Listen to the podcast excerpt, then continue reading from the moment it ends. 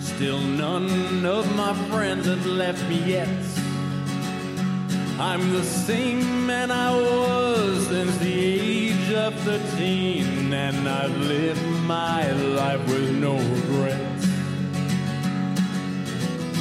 If you're looking for some freedom, all it takes is 10 drinks minimum. If you're looking for rhyme or reason, all it takes is 10 drinks minimum.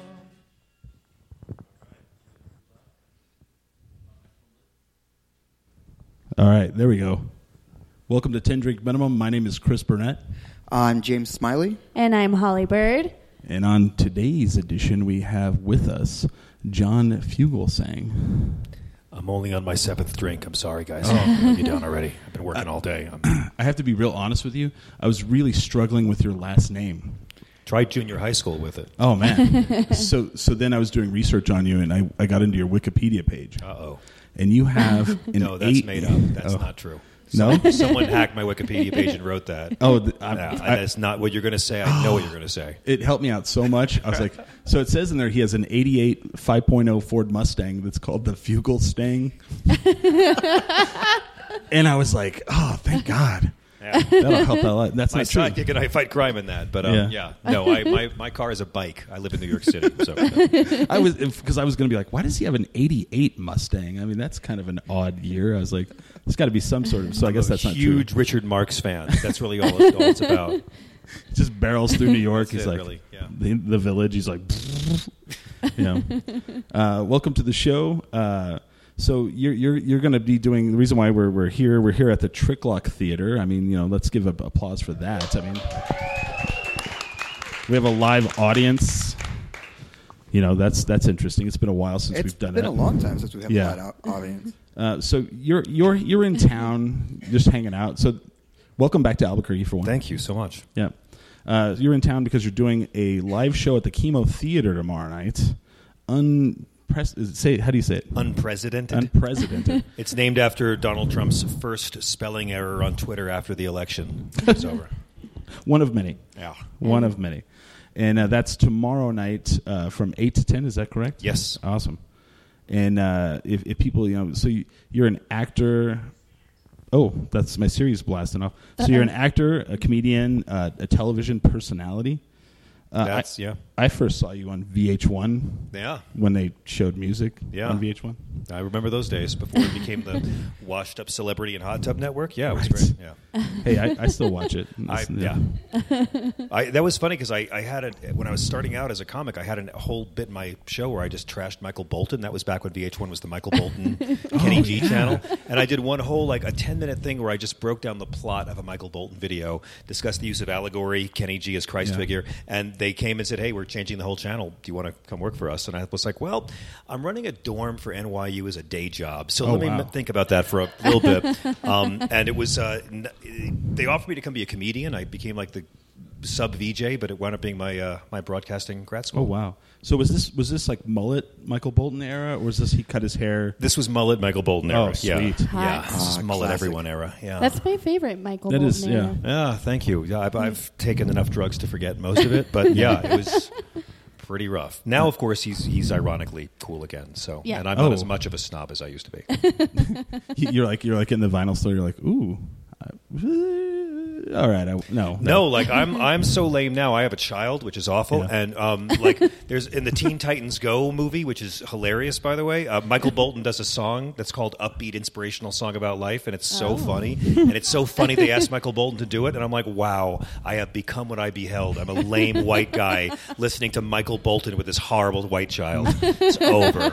It's like when you it's like when it's Christmas morning and you're excited you got socks. Like it's that level of like holy Right. crap, honey, look how much crap I just fit into the dishwasher. Like that level of lame. Right. Hey, now, I get really excited for socks, not even just for Christmas. Yeah, it's just that means you're a lame adult. Embrace it. Yeah, it's okay. It's awful. yeah. That's, that just started this year. yeah. I have This- a pair of socks that say snailed it with a snail on it. Oh, that's like what next step ho- hospice, I Yeah. think. Yeah. I got I got the the the, the scream the the painting. I got the socks for those I don't have them on, but that's what I got for Christmas, and I was like, ooh, That's really cool. Well, that's that's it. That I would like. yeah. I was like, somebody does know me. I was like, gift card, gift card, gift card. Ooh, these socks. Yeah. Because I feel like that's all Christmas is now. Is like, let's exchange gift cards. Yeah. Yeah. I think you like uh, Bass Pro Shop by your haircut. you know, I don't, I don't know what that is. You know, you live in Kansas. I assume this is there. I, you know, Or if, if they don't know you at all, you just give you an Amazon card. right? Right. I, I, dude, I, pff, all day long. But do you know they estimate that it's? I believe i I might have this number wrong, but it's two to four billion dollars a year wasted in gift cards that are never used. So Yes. they really are like Yeah. traditional Christmas gifts. Yes, that's true. Well, and then there's sites where you can go on and you can sell your gift card for a little bit less, Oh, how nice! Yeah. and then yeah. get cash. Yeah, well, you know, I 'Cause we're- sold, fentanyl ain't free, folks. right. I we're- sold my Cabela's gift card that I got for Christmas. Like, Oh. first of all, you want to talk about nobody knowing me. Like, you get me an Amazon gift card, you probably don't know me, but you get me a Cabela's gift card, you definitely don't fucking know me. Uh, I don't even know what they sell there, like weapons, Sure. sure. animal calls, fish. I don't know. I was given a, uh, a gift card to my uh, in New York, my neighborhood um, porn and and head Oh. shop where they sell the bongs and all the inflatable. But like, I went there and I was so offended they had a Happy Holidays banner. I walked right out. Oh, wow. yeah, that is, that They're is like, not, John, where are you going? That's not where I buy nunchucks and, and, and bongs. No. So wait a minute. You, you live in New York. They is isn't that where they just legalized nunchucks? Yes. Yes. it is. Wait, Yes. wait, wait, wait, wait. Or they're fighting to legalize nunchucks. So they Wait. can fight more. I mean, it guess. was a war I didn't know that was going on. Oh. in the country. Wait, wait! I just learned that this is a what? We're so many fifteen-year-old boys just became not cool Yeah. with this. Yes. They're like they're like next Chinese stars. We're gonna get those going, man. Like I, okay, I didn't know nunchucks were not legal. Yet. Yeah. fully Yes. automatic weapons. And, Totally and by the way, legal. weed Okay. too. That's not legal yet. Right. Oh yeah, It's that tied too. together. Nunchucks or, are illegal. weed, not yeah. Yeah. Ah, We have a checklist. okay. All of us that were you know teenage boys, we have a checklist. We're like, Well, Governor Cuomo is competing to hope that Jersey legalizes weed before us. That's why. Oh, really? Oh, and okay. Another forty-six states too. But yeah, and then New Mexico, we just don't know. We just we just go Colorado is there. We just Yeah, drive up there. We'll just go up there. nice. I mean, I don't. No way, shape, or form. I do. I for sure Yeah. do. we actually did our show in a legal weed dispensary in Colorado. That's right. and I had the worst idea of what it was going to be compared to what it really was. I thought it was just going to be like reggae music and just smoke everywhere and Yeah, it was- everybody's just having a party all the time. It was like we were doing our show at a Walgreens. It was like no, it was like we were doing a show at a mom and pop uh, arts and crafts store that Oh. sold weed. Ah, I'm actually Yeah. pitching to Yeah. Vince Gilligan Breaking Bad 2, where an Albuquerque botany teacher gets sick and he starts selling weed uh, to try to I love it. take care of his bills, and everyone mellows out and nothing yeah, happens. nothing happens. no one dies. No one dies. Gus Fring sells a lot of chicken. You know, it's Yeah. Fun, yeah, Funyun Funyun sales go up. Funyon. Uh, the worst, or well, not the worst, but the most awkward comedy show I've ever done was uh, they did a, a cannabis crawl in Durango. and they had us just telling stand up in weed dispensaries. Yeah. And all these really stoned people just trying to get their weed, minding their own business. Right. We're like, why is this lady yelling about abortion? I She doesn't seem high enough. I, I- I, I get it that it's legal there, but they still can't get away from that shady factor. Like we went in one in Durango, and it was we had to walk up a staircase, and there was a guy halfway up the staircase checking our IDs, and I'm just like, uh, this still Yeah. seems like we're going, you know, s- you Not know, shady at all. Yeah, we're in the back alley somewhere. it's not shady until Big Pharma completely takes over. Yeah, and then yeah. it's going to be shady. It's very true. AF. When they turn it into a white powder pill form, then Yes. it's really fucking shady. Are you sure this is weed? Now all of a sudden you can't afford your rent if you buy weed when Big Pharma takes Oh over. sure, yeah. It's going to be terrible. Oh yeah, but Don't I get think me I- but started I, on Big Pharma. I want them to legalize every drug just for the commercials. That's it for me. Side effects include Seriously. hallucinations. So Think about all the times your nana gave you a five dollar bill. Do you want to dump her off in front of Steve Harvey, or do you want to tie off her arm and take her to the moon? I, Find What- a vein, Nana. what I'm wondering about that is when will they run the commercials? Because if you like watch morning TV, like every other commercial is like you know Proactiva. It's like for your hair loss. So for the people who want to do like like meth and heroin, is it more like three in the morning and you're like watching you know? Well, it would be like early, early in the morning. Yeah. And then you know they they take a nap, and then like midday, then they would have more meth Yeah. commercials. during Rick and Morty, you're just like, oh yeah, dude, fuck yeah. Exactly. My favorite commercial right now for drugs is the one Ray Liotta is Two my promoting. favorite Chantix. I love it. I first how of all, sad is Ray? How I know. defeated at life does Ray Well- live in that commercial? well, I started in Goodfellas, and now I'm with some character actress unloading groceries in a Yes. kitchen. I will Yes. never Well, live my in. my favorite part about it is that the the last film set that Ray Liotta has been on is a fake film set on a film set for that medication. Yeah. Um, and he's still handsome, Oh, yeah. you know. Where are the But cigarettes? They should. They should have cast. They should have cast Lorraine Bracco to play his wife in that commercial. absolutely, Where are my cigarettes? I flushed them down the toilet. They never would have found them, Karen. Jesus, Karen. have you listened to the list of side effects for Chantix in that commercial? I'm like Ray, It's- you're better with cig- with cigarettes. yeah. man. Just You're- smoke you're the healthier. cigarettes, babe. Side effects: Yeah. Oh. include seizure and bleeding out of both ears. Well, Ray, Marlboro, safer. I feel like he takes the drug and he smokes. He looks that way. I mean, he looks awful. Oh no! li- Listen, Yeah. Ray Liotta grinds up the Chantix, rolls that, and smokes it. That's how Yeah. tough he is. Yes, Yeah. he might snort it. I don't know. And he's got patches on each arm. He's like, he's just patched up. Oh, man. He's got the lozenge. He- He's just nicotine city.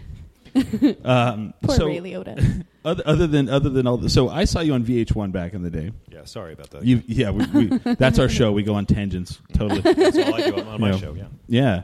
So uh, I saw you v- on VH1 back in the day, and then I was like looking up your stuff. Of course, everybody you said asks you about uh, uh, the last time you, you you were the last person to ever interview George Harrison, Uh, which on, on TV. on TV. And, I- and he gave his last public performance. Yeah. I think he did a re- one radio interview after that, but he was In- in- diagnosed shortly thereafter. Oh, yeah. jeez, it's terrible. yeah, he changed my life. Absolutely. He But was I my mean- hero before then, and then I met my idol and made a complete uh, dunce fool of myself. Oh, let me hear that story. Yeah. I'd love to hear this. Well, I had no game whatsoever. I, I was they, they had picked me to go to London to interview McCartney for a live special, and I'm like, okay, I'm going to play nothing but Wings for a month.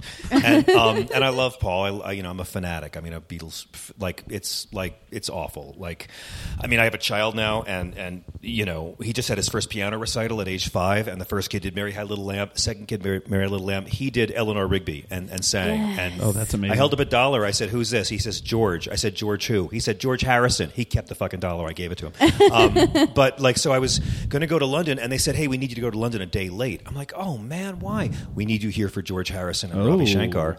My parents were ex clergy, and and I was raised very Catholic, but in a weird way. And and for me, um, I admired how he took the religion he was raised with and used that to go deeper in exploring different kinds of spirituality.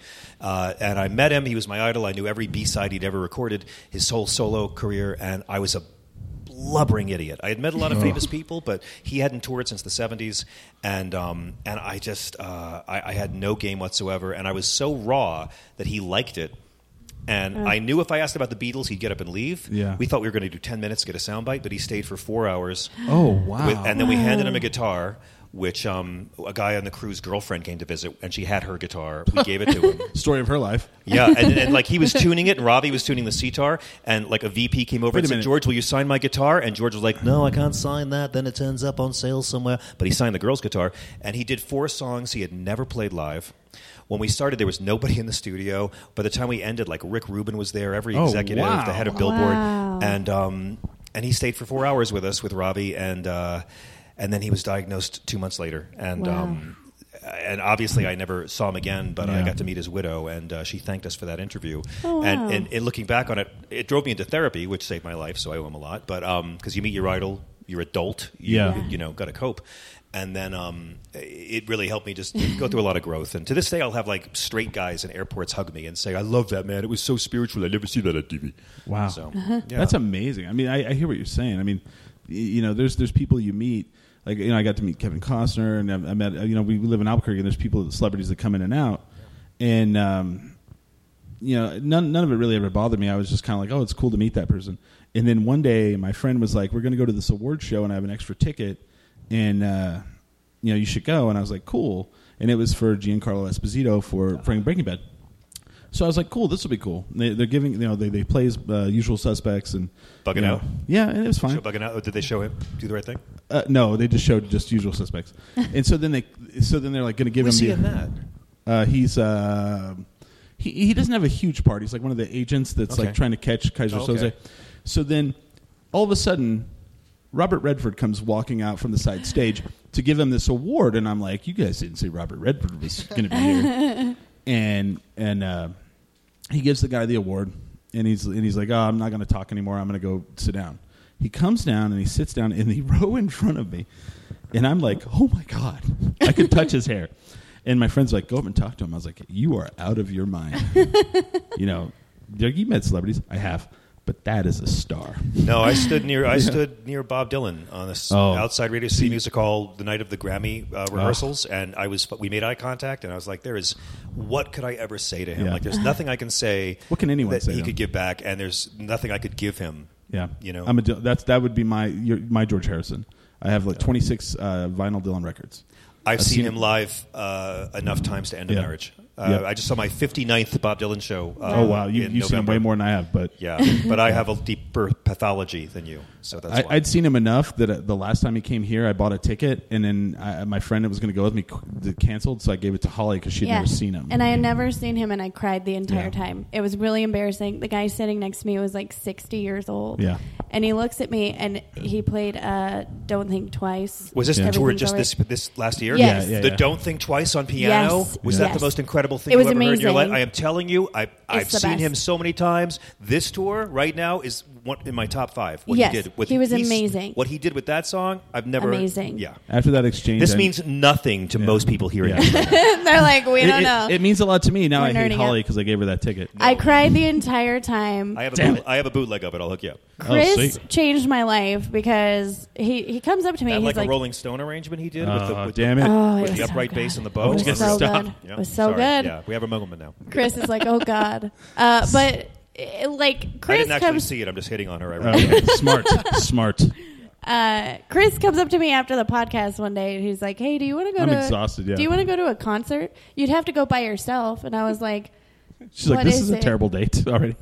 I was like, what What is it? And he said Bob Dylan, and I was like, uh, fuck yes, I don't care if I go by myself. I sat next to a sixty year old man, and he was amazing. Yeah. And he turns to me and he goes, "How old are you? Like 18?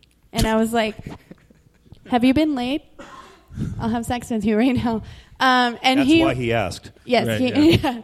And then he he. I start sobbing when he starts playing that song because it's my favorite. Yeah. And he looked over and he called me dramatic. And I was like, fuck you, old man. Come on. But uh, talking about fucking up an interview with your idol, I didn't get to meet her in person, but I used to do a radio show, and it was with my ex boyfriend. And Tig Toro is my absolute hero. And I was actually going through cancer at the time. So my boyfriend sets it up in this way where he didn't tell me that I was doing this interview. And so he surprises me with Tignatoro on the phone, and I literally sobbed for three minutes, and then I blubbered to her, and then she interviewed me, That's all. That's a great story. and it was amazing. Yeah. She was the sweetest person ever. And then so he tells her that I'm going through chemo and still doing stand up, and she was like, "This is the most amazing thing I've ever heard," and I was like, "Shut up, Tig." I literally told Tig Notaro to shut up. Uh, and then she interviewed me, and I didn't ask any of the questions I wanted to know. So I want to redo Tig Notaro if Oh, you're man. watching. I, so I have a question. So you got to interview Brian Wilson. Yes. How how was that?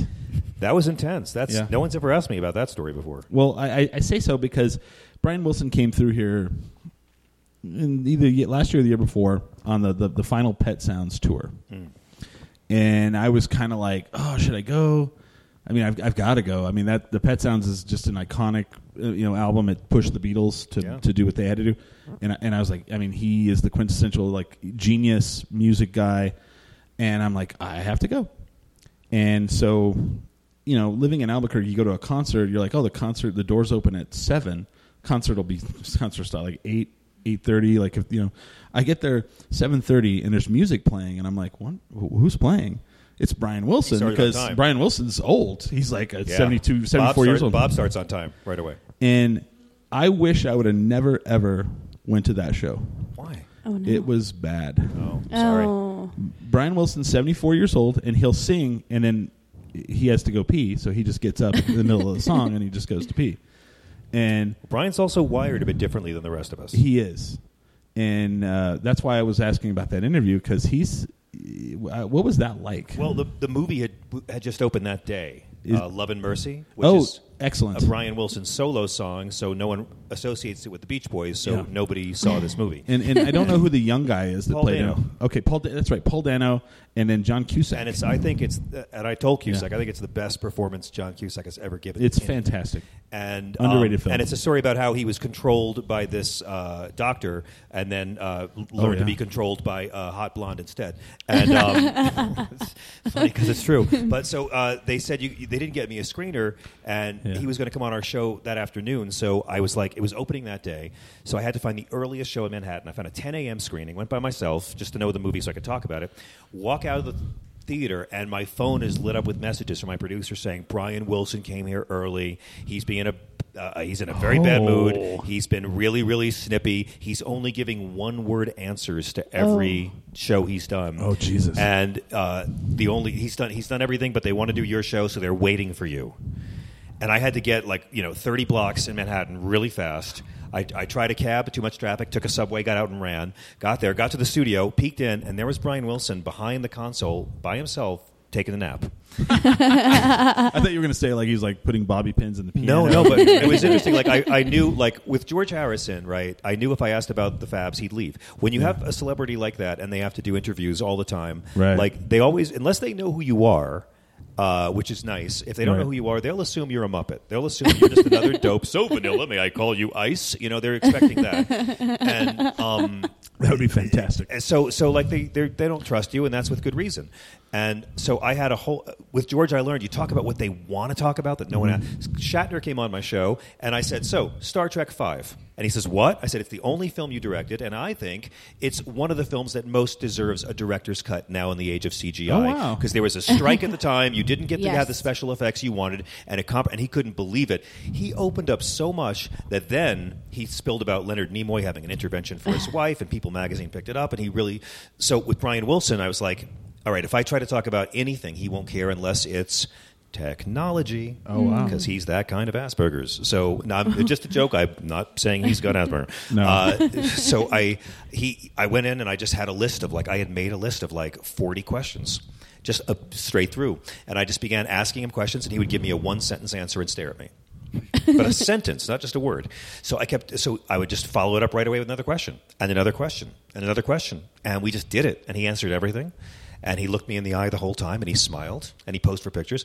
And at the very end, towards the end, I said, "Do you believe in God? Do you, do you believe in God?" oh wow. because no one asks him that. People No. want to get inside how crazy he is. Or, and he said, uh, "I believe music is God, Oh. and the Ooh. keyboard is my church."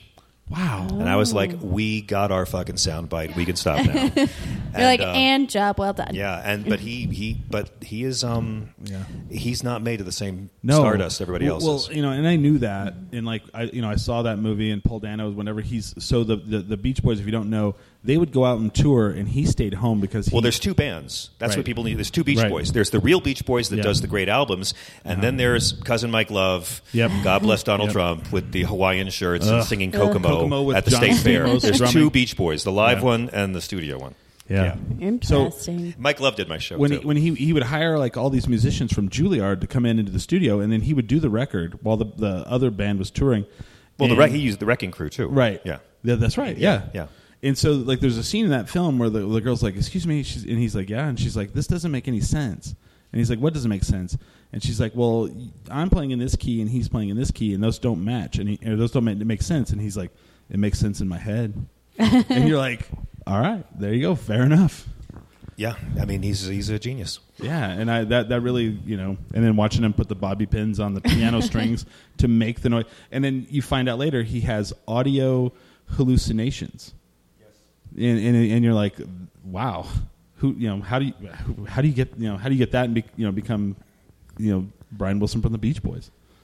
Well, that's why I appreciate madness. You know, I appreciate Yeah. artists who Yeah. uh, are who who use their madness to make creative work rather Absolutely. than you know have dungeons with sex slaves in Atlanta and Chicago. um, there's lots of shitty ways you They can have their place. squander your talents. You can be Marlon Brando and decide you like donuts more than acting. Yeah. Um, Oh, you know, jeez. Stella Adler or Stella Doro. Hmm. Right, right, right. Uh, but um, you know, and Dylan is like I didn't, I never wanted to meet him because uh, I've seen him many times. My brother worked, my brother had a chance to work stage crew on a college tour Oh. once, and he said no because uh, you know I've met people I really admired and they Yeah. were dicks, so Yeah. I Yeah. don't need it too much. That's I, I understand that. Yeah. Um, so another person I wanted to ask about is, is uh, Robbie Robertson Oh, he's special. from the band. Yeah. So how how was that? Because he's another one of those guys that you're just you know I mean a lot of people don't. He probably was know my, this. my first time ever on the internet Oh. with Robbie Robertson because I, I, loved him. I loved the band. And then when Mm-hmm. I was a teenager, his first solo record came out that Daniel Lenoir produced that like Mm-hmm. you two sings on a couple of tracks and Peter Gabriel. And like, I didn't know who Robbie, I didn't know who this guy was. Oh. And then I got deep into the band and his guitar playing and how he was the guy who wrote all the songs for the other guys to sing. Yep. Like, that's Right. how confident Yep. he was. And so, Oh, um, and then also they were the band for Dylan, and they were the band for well, they were the Con- Hawks first. Yeah, and then Connie they were- Hawkins, yeah. yeah, Yeah. and um, and then Bob Dylan just stole them and uh, made Yeah. his backup band, and then they became the band. Yeah. And I had met Levon, I had met Rick. And, Wow. uh, yeah, but Robbie, he was special, and we he invited. They, they asked me to do a, an interview with him for VH1, and then I was in Santa Monica, and they asked me to come do a Q and A with him um, in his personal s- private studio. Yeah. And after it was done, he just hung out with me and told me groupie stories. oh, those are the stories I want to hear. He was amazing, and then he just did my radio show again last year. Um, Oh, damn. Because he's uh, he's got some really good solo records out. He's a he's a, a great guitarist, fascinating guy, a Oh, guy yeah. who was raised on an Indian reservation, and um, and then uh, in his fifties began writing music about uh, Native American culture and won a couple of Grammys for it. And, I didn't um, know that. Yeah, That's awesome. Yeah. songs for the Native Americans was a soundtrack and uh, that he did for a, a miniseries. And That's uh, pretty amazing. yeah, like you know, first first you're like in the biggest, th- this great one of the best American rock bands. Then you reinvent yourself as like an '80s artist with like lots of Daniel Lenoir reverb, and then making in, music inspired by your culture. He would do things like get Library of Congress recordings of Chippewa women singing prayers, and then set it to techno beats. And like this is a guy in his 60s. That's And- amazing. Yeah, and that was his memoir is great. So he's I, I like the guys who are always pushing themselves creatively. I like you know that Bob Dylan is 76 and does 100 shows a year. Oh, yeah. And just went through like a five year period where he was doing Sinatra covers because fuck Yeah. you, that's what I want to do. I'm an eccentric aging millionaire, and I want so He like does whatever the hell he wants. well, you know George Carlin. I mean, it, it's like just y- you know, there's no better way to age than being creative and Yeah. practicing it and challenging yourself in new ways. I, I don't know if you saw this. They just announced, I think it was yesterday, Scorsese is going to do a documentary about the Rolling Thunder tour. Yeah, his his second Dylan. Second- movie. second. I'm in the George Harrison Scorsese movie for like five What? seconds. Yes, finally, Nice. all the all those years in acting school. No, You've made it. have a 20 year old interview I did. Now I'm in a Scorsese movie. People come over and you're like, hold on, hold on, it's right here, it's right here. You're like showing it to them on the video. You just have it on a loop in your house Oh, yeah. constantly. You're have like, we done have enough? you Have we seen done me?" enough tragic uh, classic rock to bring all the millennials? Oh in? no, Have we no, done- yeah. uh, so then we were talking to you before the show, and you said that it's been like ten years since you've actually been in this theater. Yes. What's the story with that? Well, I first came here to do the Revolutions Festival. They would have the Free Speech Comedy Festival Yeah. on some years, and I came here to do that and uh, fell in love with the town. It was my first time here and the company. Um, I grew up working in regional theater. From eight, at age 11, I, I did my first ever professional play, getting paid $3 a performance to be in Christmas Carol. Oh, jeez. When I was 12, I was cast in Hamlet as the player queen and the play within a play and got my first review in a local paper. And like, Ooh. and I was all with all with grown-ups, you know. So after like like they flew in the head of the University of Michigan theater department to direct it. And um, after like five months of just being with grown-ups all the time, doing Hamlet every night, I couldn't go back to like playing Atari games with my friends in junior high anymore. So uh, Trick Lock meant a lot to me because it was a, not just a theater company; it was a theater company that wasn't here to do Agatha Christie plays for the locals to open up their per- pocketbooks, but they were always pushing the limits of creativity and expression, and that turned me on. I came back a year later and did a solo show I had done off Broadway um, here uh, for the regular festival. And then over the years, I've come back a few times to play uh, with various tours uh, at the Popejoy and at the Chemo um, with the Sexy Liberal tour. And Yeah, then they oh, called that's- and said, "Hey, you know, Revolutions is coming. We want to talk." I'm like, "Oh, can I come back?" And they said, "Oh, no, not at all. By no means. You're not invited." But no, no. yeah, no. We the ten years No we're sap. not ready. But would you want to come do a fundraiser uh, f- for us? And um, I- I, I said sure. Yeah, I, I'd be Not for this honored. one. Maybe the That's- next one. Yeah, Yeah, yeah. That's New Mexico, if I've ever heard it. Yes. So, Yes. so how many times? I mean, have, so you've been to New Mexico a lot. Oh yeah, I've been. I mean, yeah, I've been here like a dozen times or so uh, to Albuquerque specifically. Okay. that's why I've, I've had friends here too. So. What's your favorite thing? about here? Yeah, About Albuquerque? yeah, absolutely. New Mexico, Um, Albuquerque, that whatever. I, my favorite. I was talking about this earlier today uh, uh, with Maria. My favorite thing about Albuquerque is that there's something magical in the ground here that we Mm-hmm. don't know how to explain. There's Yes. just something different here, and it's an energy or something. They don't have it in freaking Santa Fe. Those riffraff, but there's Heck something. no, they don't. I don't know if it's aliens Mm-hmm. or minerals or magnets or what. You know what? I love Santa Fe because when I Yes. want to go antiquing uh, as a verb and you know uh, go to more art sales with my other Yes. sixty-five-year-old Yeah. white friends tied my sweater around my shoulders, it's a great place. But um, no, I love it, and they have Yeah. a great theater there too. But Albuquerque is just like. Our soil is so much better here. yes, Is that it? There's like No. so many different. Co- Look, I live. I don't know if I it's like this living way. in Greenwich Village. When I moved to LA, my happiest times is when I lived like right in Hollywood. I like places that are contradictory, and there's Yes. a lot of Oh, nice. contradictions here. There's a ton. Yeah. So Yeah. it's and it's just interesting and um, and great food and so much great culture and so many creative people doing their own thing in a way that gives this town kind of a like Hogwarts Southwest quality of like you'll just see cars drive by that are works of art and sculpture in themselves like Yes. you know and uh, it, there's just a lot of uh, unexpected beauty here. Can you do Nice. me a kindness? Could Yeah. you tell my dad that it's cool for a creative person to just do whatever they feel like doing? And that's why you love New Mexico? Because he's really concerned about what I'm doing with my life. He's like, You're a stand up comedian in Albuquerque, New Mexico. Can you get a real job? I'm like, No. Well, sometimes I work as a bartender and then I quit it.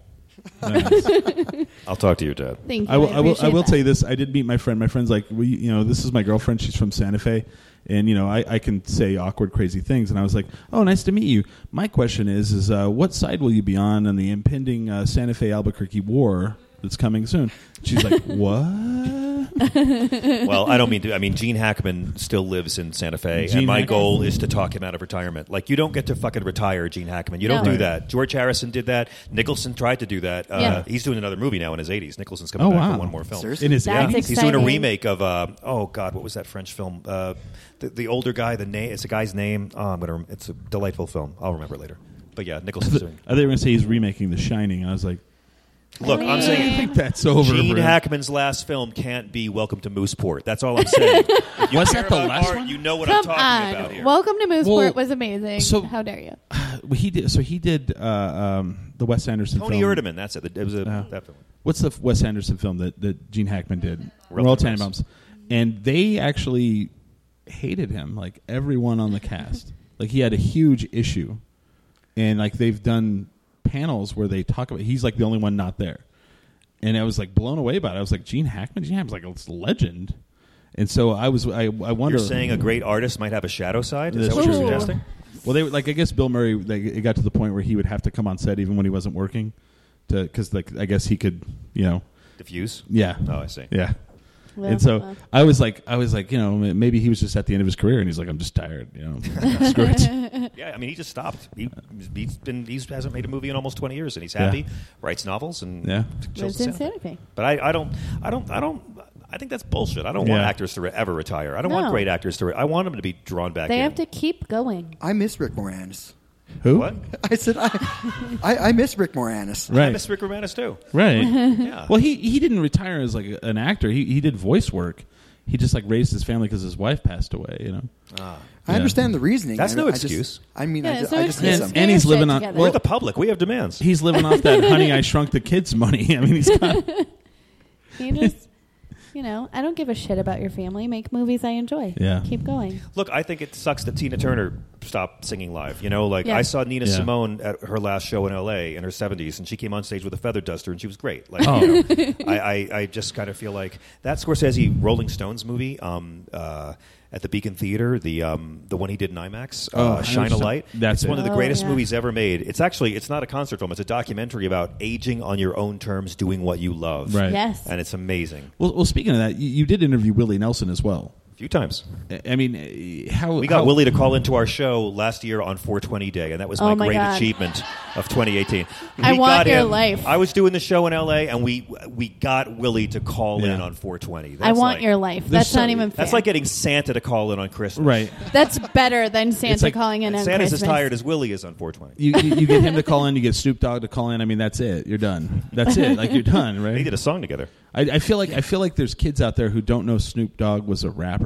they just like know Snoop Dogg as like the entertainer that like you know. Yeah, they know Ice Cube and Ice T as guys who play cops in all their movies. Yes. So so the last concert, big concert I went to was Ice Cube Oh yeah. in in Las Vegas, New Mexico, two months ago.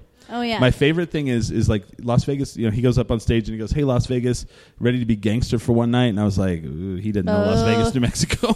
They're It's gangster, every, night. And everybody kept giving me, me crap. They're like, "You're gonna go see Ice Cube? Is this the Are We There Yet?" Ice Cube, Ah. and he got up there and he came out and he had the black hat with the the the, the, the, the bill up. He had the sunglasses. He had the black shirt and he had the, you know, the black pants and he had the Oh, wow. handkerchief out of the pocket. Executive And- producers with attitude. yeah. And he started at the beginning and he went all the way to the end. And he told stories during the. Oh, that's the- brilliant. And, and he was like, he was like, that was a song from NWA, and he's like, we never had no problems, we were all good. And then he goes, What? And he goes, nah. And then he's like, he's like, nah. Ah, Then he's like, it was all good till the money got funny. And then so then he went into the diss tracks. He started doing the diss tracks. Oh God. And it was fantastic. Then out Did he of do like solo stuff? Was he like a weeby clubbing and It- well, then- did he do it was a good day. S- Yes, everything. So then he has a new song out called "Arrest the President," and and then at one point he did the West Side song, and I, this blew my mind. He had two blow up hands that popped up and threw the West Side, and people went berserk. I you love know? it. Wow, that'll tide me over till the next Friday sequel. Right. well, I asked my friend. My friend invited me, and I said, uh, "Is are the Raiders opening for Ice Cube?" And he goes, "What do you mean?" I go, "Well, their their fans are all here." Oh yeah, they're fa- up there. Oh Yeah. man, they're all Raiders It- fans. So my yeah. mom is from Las When- Vegas, New Mexico. when he sang "Arrest the President," people went berserk. bananas. yeah, which which leads me into like you're doing this show tomorrow. Yes. un, unprecedented. Eh, Yes. Oh, I'm so excited for this part of the interview. So where did- where does where does the, where, what was the genesis of this show? Where, what what is the idea behind it? Because clearly there's people that are going to see the tagline and not be happy and want to go to Yeah, the show. well, you know, the last time I came here was doing something called the Sexy Liberal Tour, so those people aren't going to come anyway. Right. And, um, Yeah. And that's fine. Plus, you know, liberals for years. are the sexiest. Let's be honest. well, yeah, you- I think uh, empathy is sexy. Yeah. You know, Well, you can be a liberal in name only and be a complete douchebag, but um, oh yeah, sure. Uh, uh, absolutely. we know plenty. Um, but I, I, you know, it's it's crazy to be a political comedian. They say, uh, and for years my agents would ask me not to do it because they're like, you're Mm-hmm. you're kicking, out- you're alienating half your audience. And I also tell the story about how I was raising a toddler while my country was electing one, and um, and I also tell the story about how I. In the middle of it, of the campaign, I thought, do I want to be defending President Hillary Clinton for the next four years? I don't know. So I, I took a job, a high paid uh, syndicated TV job doing a pop culture comedy show, making Kardashian jokes, and I thought, we'll see what happens. You know, well, What- what yeah, could be let funny about that? Well, I have a kid now, so I should just you know give up and pack it in, and I have to do the right thing. I don't want to be defending Hillary Clinton. The stars are telling me stop doing political humor, start working on your Bieber material, Oh, please and don't sell stop. out and go do a big show. And I was working for Fox, and Fox was always delightful to me. They never had a problem with me. Sinclair Broadcasting is another story. And, um, and it was with Mario Cantone and a live studio audience shot in New York. I'm like, all right, I can do this. And I got the job. We, we had a three week trial run. Uh, It said, okay, we're going to pick it up for a series. We'll see you in one year. And during that year, Hillary Clinton did not become president. And suddenly, uh, everything changes. And Yeah. I don't want to stop being political because it's more important than ever, especially Yes. Uh-huh. because I do this thing that my agents really hate of talking about Christianity and what the Bible actually says versus what the revoltingly fake evangelical supremacists that control our government believe.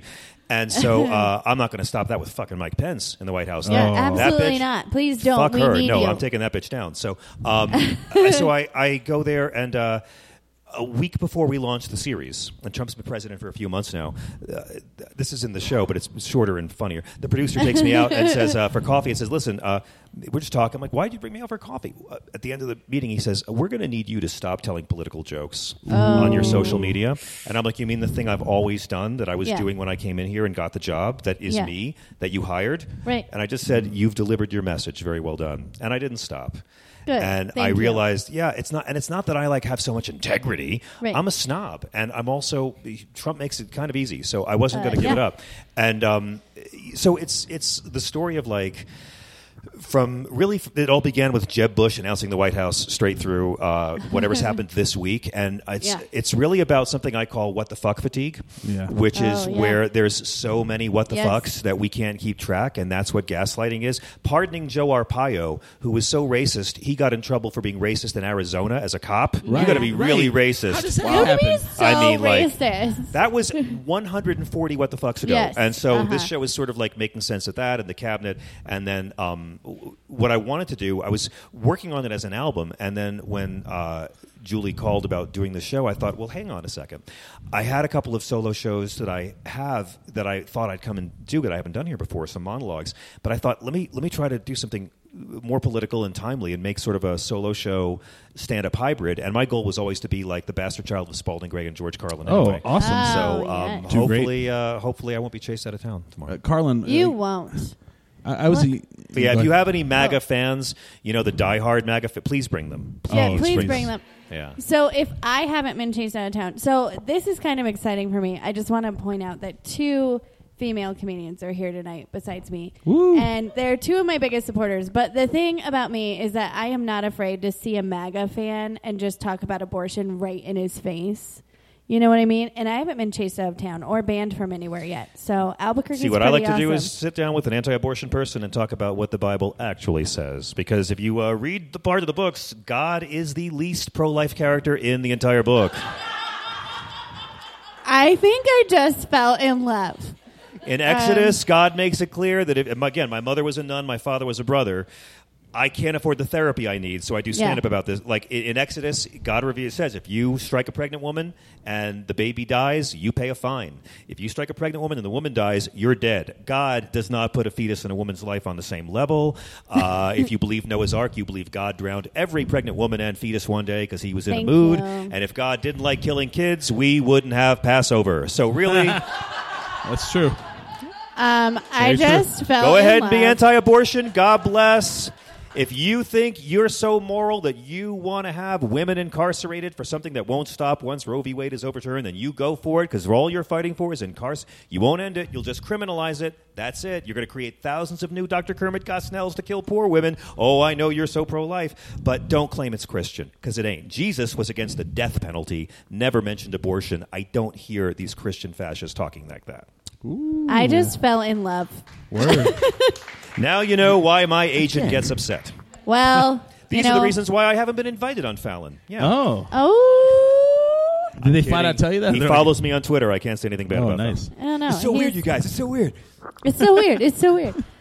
Uh, it gives me hope that maybe like I can actually, you know, again, could you talk to my dad about how it's it's a good thing that I just talk about, you know, Well, listen. Here's the qu- as as long as it's funny, and not preachy. Yeah. I That's mean- it. Like I as mean- long as your abortion jokes are, are funny and and make people laugh and make a point, then it's great. Like I was working. I was asked to do a big fundraiser, and I spent months working on these abortion jokes. I mean, I I developed them and grew them for months, and then at the last minute, I threw it in the garbage because it was Oh, my wow. choice. I didn't. Yeah. want Yeah. I, I terminated the I entire mean- set. Um, but I it was my choice. um, That's the point. I didn't. Your want joke's that your set choice, anymore. man. Yes. That's awesome. I'm all I'm about. So funnier than that, and you'll be on your way.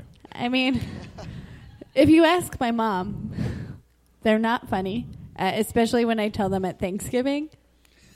Uh, but you know, it's fine. You gotta learn your Pass audience. the turkey. Here's an abortion joke for you. I don't think that works. Well, Well, it was an accident. I had a I had like a bruise. your on my abortion was an knee. accident. No. Usually, it's the pregnancy. No, abortions are never accidents. Um, they're vo- they're very well thought out. Uh, no, I had a bruise on my knee, and my mom asked me what it was, and I said, "Well, mom, that's why I don't ask you for money for abortions. I eat all my babies." And she got really mad. Ooh. So don't do that at Thanksgiving. um, or it's not in the You setting. did, did you for tell that. her you were just working out material? Is that that's just say that? yeah, uh, that doesn't work with my mom. just trying to work something out.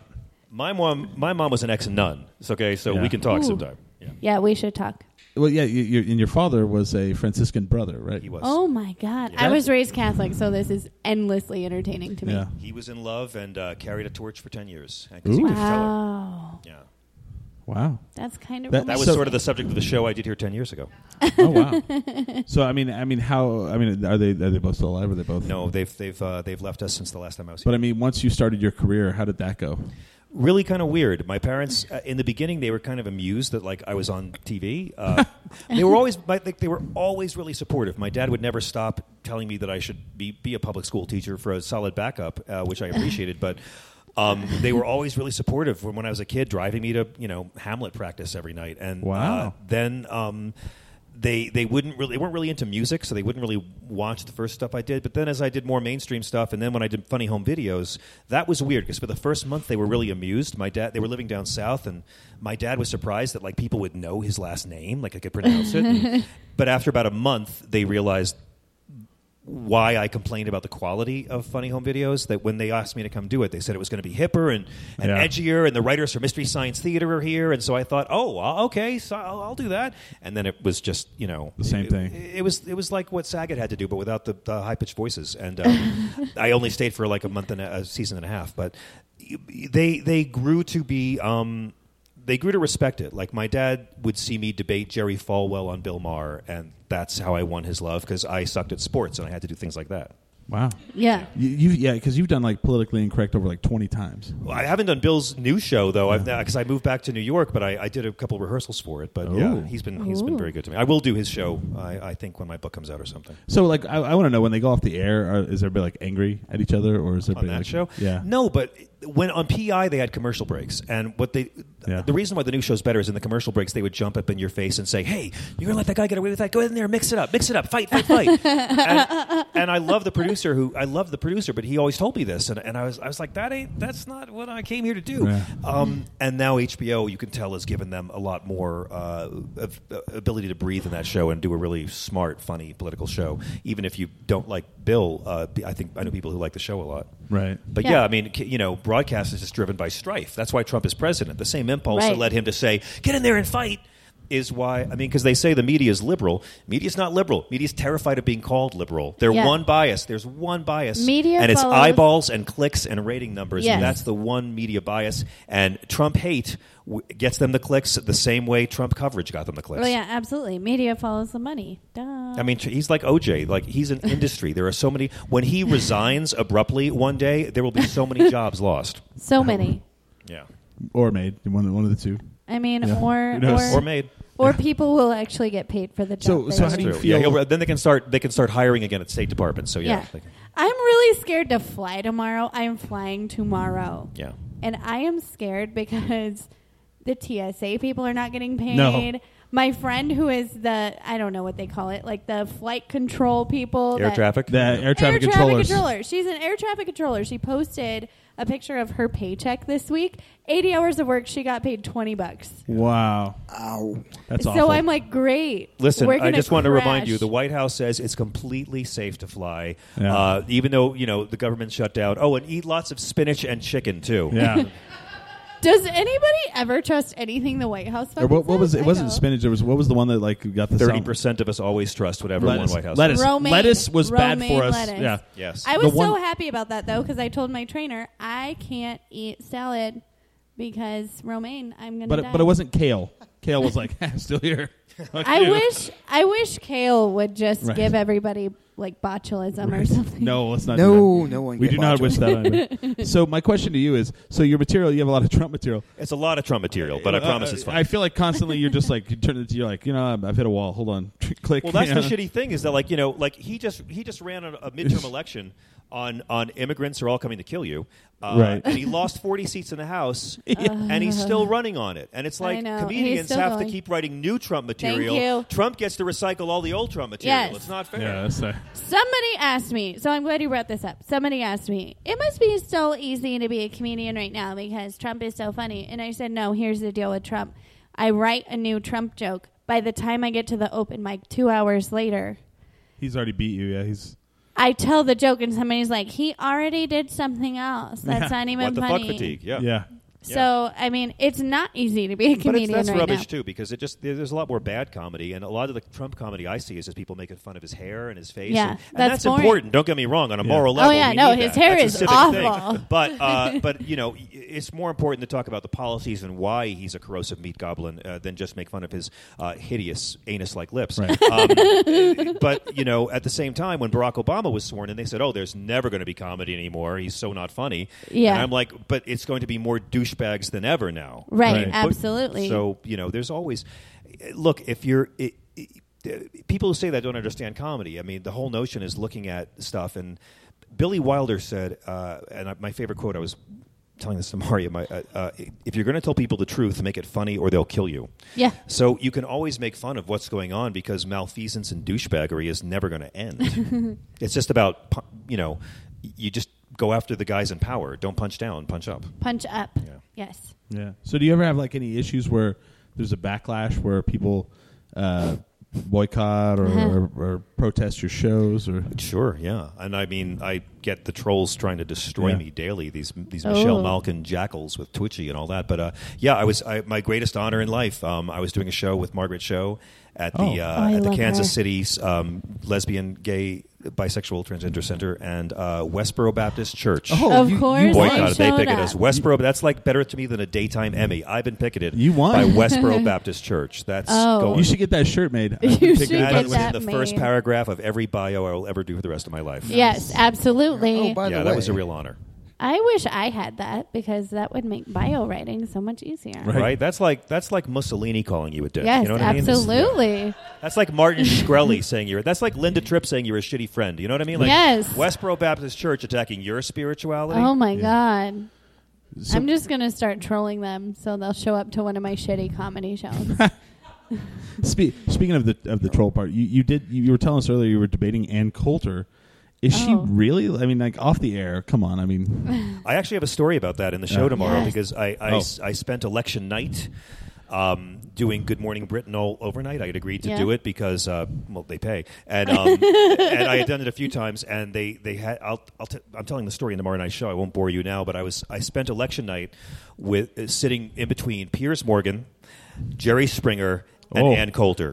oh, oh my. my, my question: Why God. Jerry Springer? Why Jerry Springer? Jerry Springer was didn't the know he mayor was of alive. Cincinnati and uh, Yeah. Oh. is a bit of a pundit himself and has had a radio show about civic Okay. issues.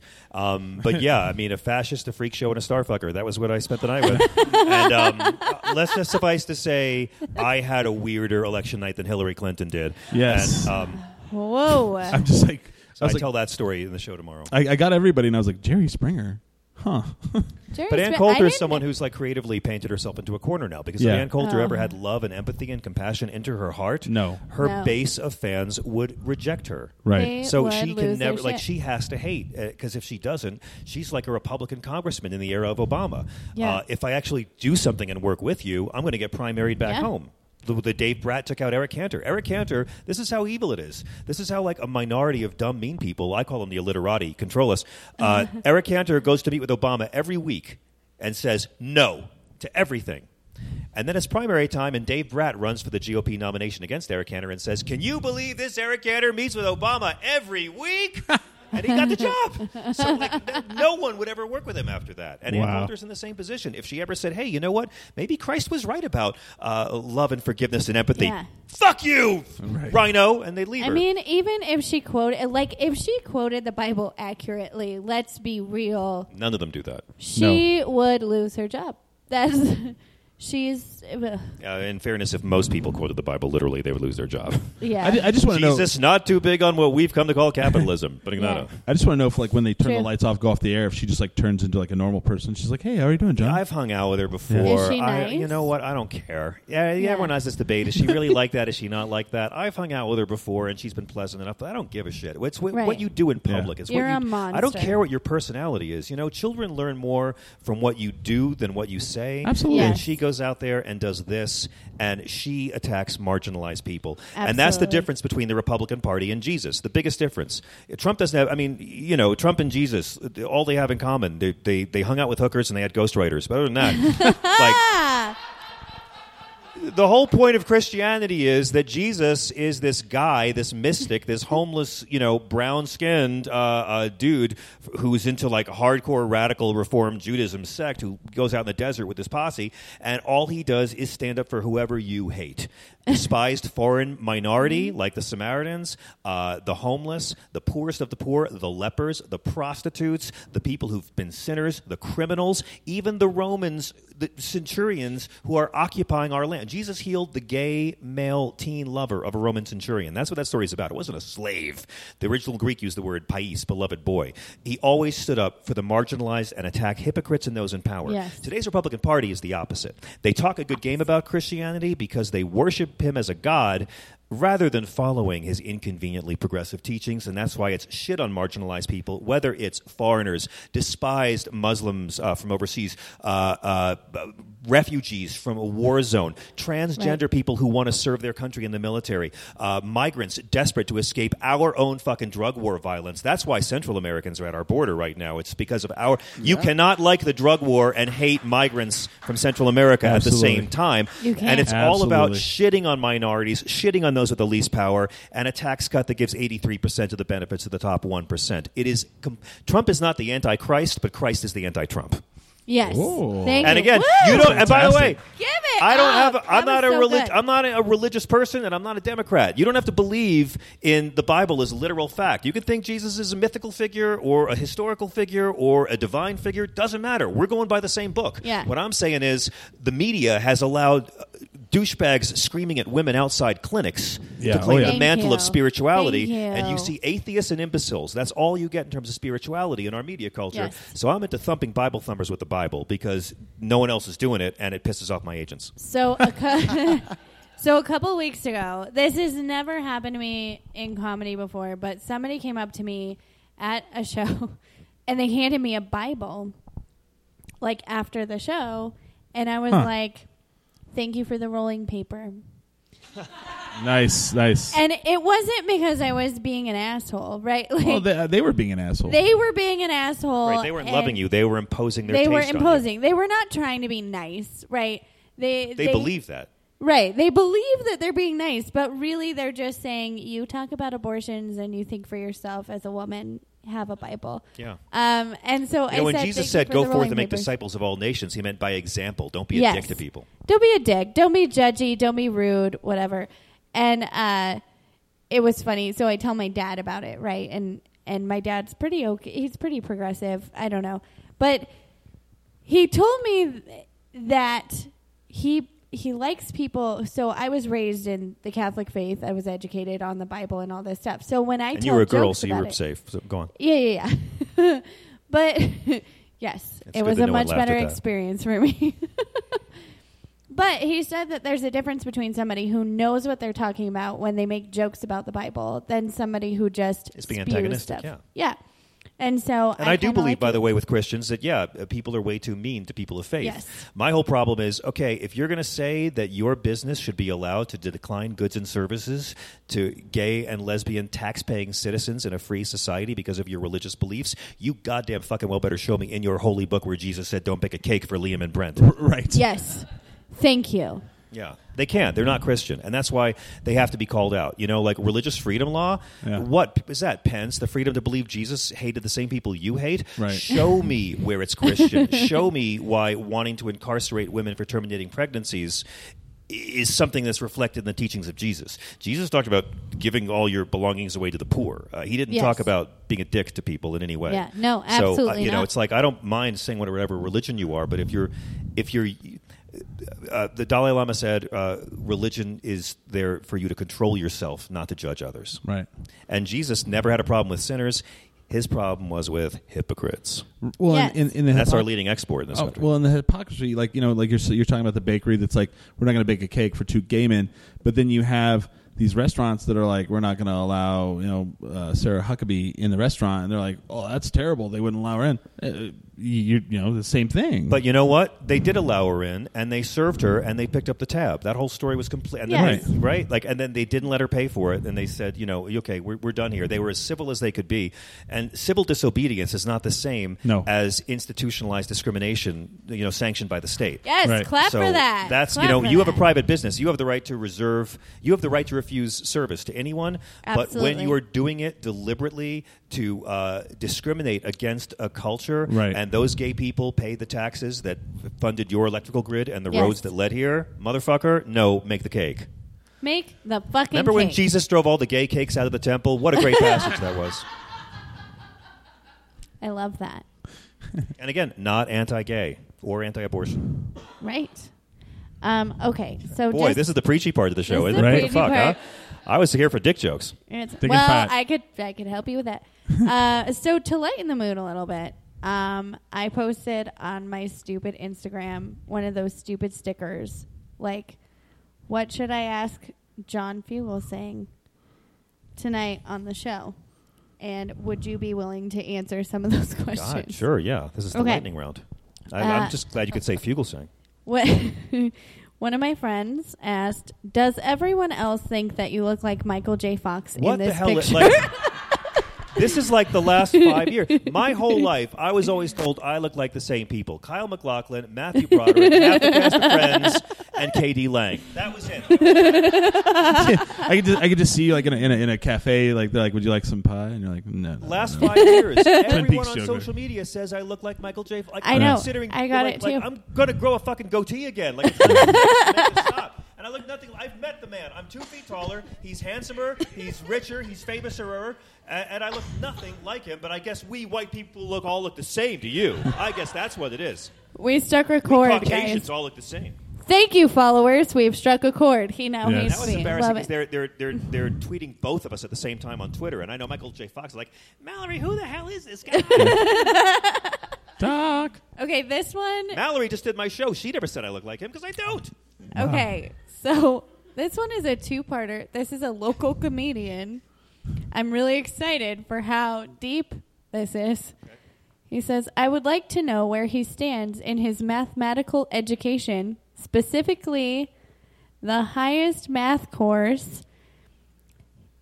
He took and the most vexing equation he ever stumbled upon. What the?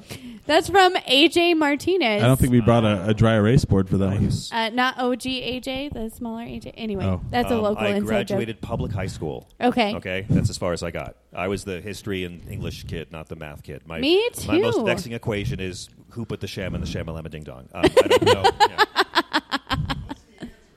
I, uh, who wrote the Book of Love? Right. Come on, Rhetorical, AJ. recor- rhetorical doo-wop. No That's- one that's can. my No one will ever expertise. know. Yeah, that's the first Damn. part. What's the second part? Uh, no, that was the second. Oh, I that was- read both parts. I To thought tell him it that was my two most parts. vexing equation was no, the it was. first He- question. they said what was the highest level of math he had, and then what was the most vexing Yeah. equation. Yeah, the most I vexing thought it was equation two parts. I think it just it went too long for Instagram's little sticker thing, Yeah. and so he kept going. Um, thank you, AJ. I hope Thanks, that AJ. satisfied you. That's very interesting. And I got the question about Michael J. Fox and or Marty McFly nine times today. wow. And can I honestly, like my whole life, this never happened, and it's only like the last five years. And when I Oh, say wow. this happens several times a week, I'm not exaggerating, and I look nothing like the guy. And I've got like, do I have to wear glasses? Do I have to like pierce my septum? What do I have to do to sell? Like, do I have to like what is a Van Dyke? Can I grow that? I can't grow sideburns, like unless I let my ear hair grow long enough to do a comb over. Like I don't know how to. to and I'm like, wait, a- I'm not going to distort myself to not look like Michael J. Fox. He can fucking make himself not look like me, but he doesn't care. So. I get it all, literally, almost every day. The height Oh. discrepancy alone should be uh, Yeah. a dead giveaway. Well, I don't. I don't Exactly. think people can see that on on the internet. On or the on that's TV. true. Uh, The internet, internet big takes net. off about You know. two feet. yeah. I mean, if Yeah. nothing, if nothing else, they're thinking you look like Marty McFly. So I mean, I mean, looking like Marty McFly is not a big leap from looking like Michael J. Fox. Right. well, I mean, but like years ago, you know, like Oh, like Marty McFly in 2014 in the movies when he's decrepit. no, no, no. I'm just Biff digging Owens myself a Barter. hole. This Yeah. is like Tig Notaro all over Did you again. say Biff owns Bartertown? I, yeah, I was mixing my 80s films. That's pretty amazing. Who run Bartertown? Biff. Biff Tannen. I mean, maybe you just, you know, you look like Michael J. Fox bland when white he guy- was no, that bland, young. bland generic white guys look like bland generic white guys. Thank you, Instagram followers, Yeah. for Yeah, this no, wonderful I- question. Yeah. I- Uh, at this point, I've got to start doing material about it because it happens all the time. You have And I to don't do think it. I- It- it seems I to don't strike a think I nerve with look like you. him. I literally, I deliberately botched a skin cancer surgery to have an inch-long scar on my face to not look like Michael J. Oh, Fox. wow. And I That's still- extreme. That's They- extreme. people see you, they're like Michael J. Fox. I don't know what's going on there. Dedication. He's like, it doesn't bother me at all. It's No, just it bothers I- me. They all want their money back from Doc Hollywood, and I'm like, it wasn't me. Thank you, Instagram followers. Love you so Thank you. much. That's So, so what's the one thing about Albuquerque that you don't like? oh man, the one thing I don't like. You haven't come here in a U-Haul, have you?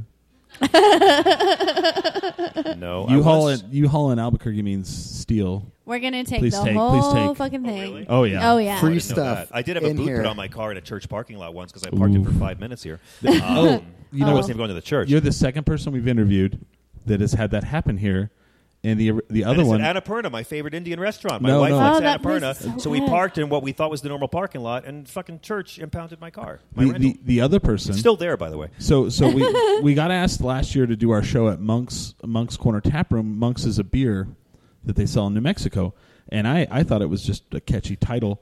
So when they're like, you know, we want you to do our show here, I, I was like, well, I'll, well, let's have a meeting and talk about it. So we're talking about it, and I was like, what would you guys like us to talk about on the show? And they're like, can you talk about the monastery? And I was like, what?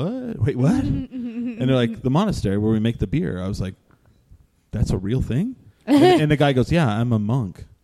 And so we interviewed a monk, and the first time he came here, he got his car booted. Ah, Wow. I of mean, course I, I, he did. I really do love it here. I love it more with your new governor. And um, yeah we do too. We do as well. I yeah. hate that Kate Schrader is no longer here when I come to town because she's one of the five most important people in my life. But she's in New York now, uh, or Iceland actually. No, um, uh, honestly, I hate leaving here. I once the last time I did Trick Lock uh, ten years ago, I had to. It was funny because I think uh, my wife and and uh, like flew out, and I had to drive back to L.A. by myself, and it's like 500 miles exactly.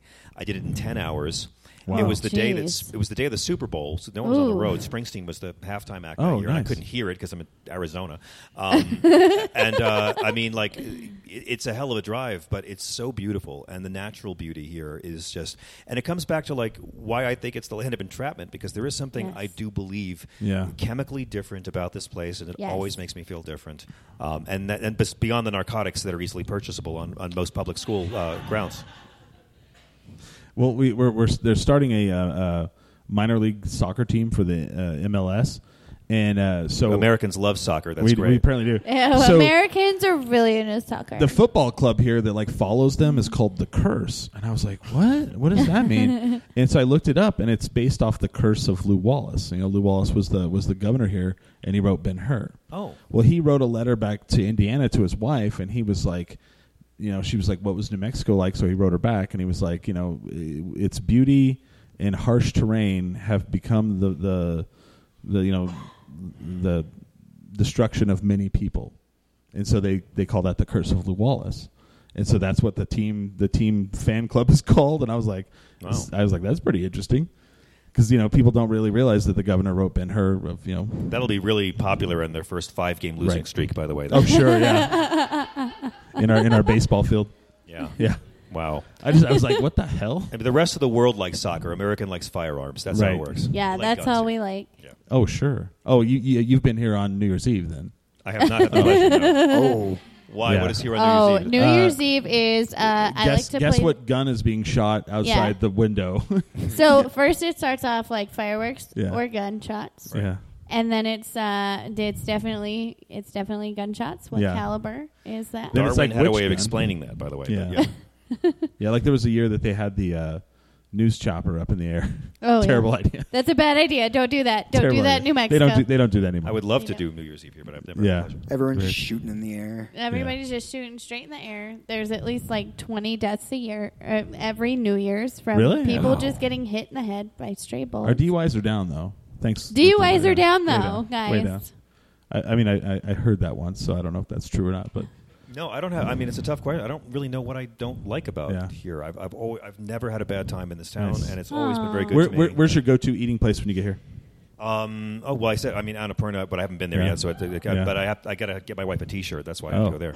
It is, I hope I do hope it's still there. Um, Yeah. It's Yeah. still there. Yeah. It is still. No, Like- and I mean, like, I love the theaters here. Like, we we've we've sold out Popejoy Hall a few times. Oh, nice. Uh, I, I played the chemo for the first time a year and a half ago, and it's such a beautiful Yeah. room, and uh, it sounds so great on the stage there. Um, and I've also had the pleasure of doing uh, wh- what's the black box in the UNM building? Theater X, which is a one, great room. So I mean, I've had a, a lot of fun times on stages here. Very cool, man. I don't know, man. I think I think I think we, we've we've Most of the audience is Yeah. yeah, in a in a I think Vicodin we've- haze. everybody's ready. To, everybody's They're ready to like, have some "Where beers are or go we?" home. right. Yeah. Uh, yeah, I want to thank you for coming on. I mean, tomorrow night at the Chemo Theater from eight to ten p.m. Unpre- uh, pr- you. president. Yes. Presidented.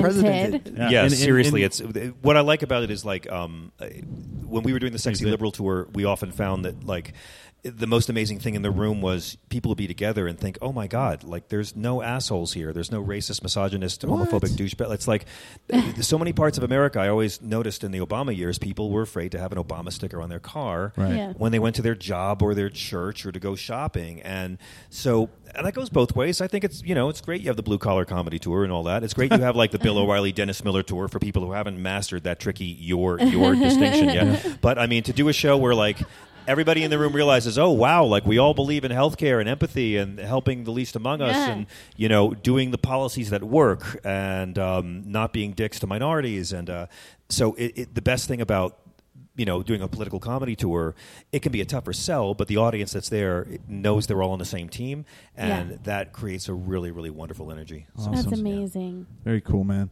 So yeah, definitely go check it out. Uh, I believe it's a it's a it's a fundraiser for the Revolutions Festival. Revolutions Festival. That's why you Yeah. know what's going on with arts funding in this Yeah. country. So uh, when when Julie asked me to come, I, I couldn't hesitate in a second because this theater company is so close to me, Awesome. and uh, and I really.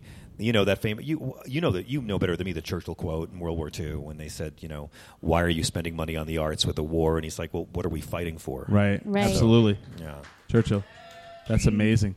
And he was a racist too, but he he got Oh, it, yeah. So racist. So heroic. Oh, racist. what a race! A drunk racist. Yes. Oh my God. So racist. naked in front of Roosevelt in the White House bathtub being a racist. Yep. Yep. That's why Trump moved away the MLK bust and put the Truman bust back. but racist against Indians and black people. He was very balanced. I want to give Wow. him credit for that.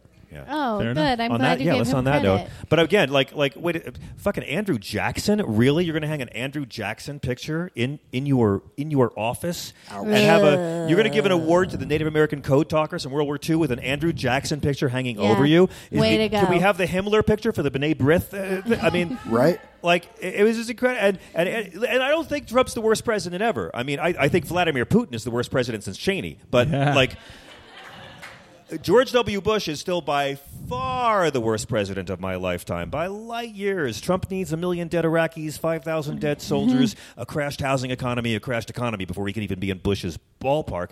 And I don't think that Bush that that Trump is the worst person. Ever elected, I think Andrew Jackson still gets that. I think Correct. the Trail of Tears is just a Yes. little bit worse than Celebrity Apprentice uh, in terms of moral atrocity. Um, but like Nixon w- was hateful but not ignorant. Yes. Bush was ignorant but not hateful. Right. Trump is unprecedented. Yes. Very cool. I want to thank the Trick Lock Theater for allowing us to do this show here. Yes, thank you so Revolutions. John Fugel. Thank you man. so much. This is Oh, Yeah. so much fun. Thank I had you. a Thank great you. time. Thank you. And with that, we, We are, are 10 drink minimum.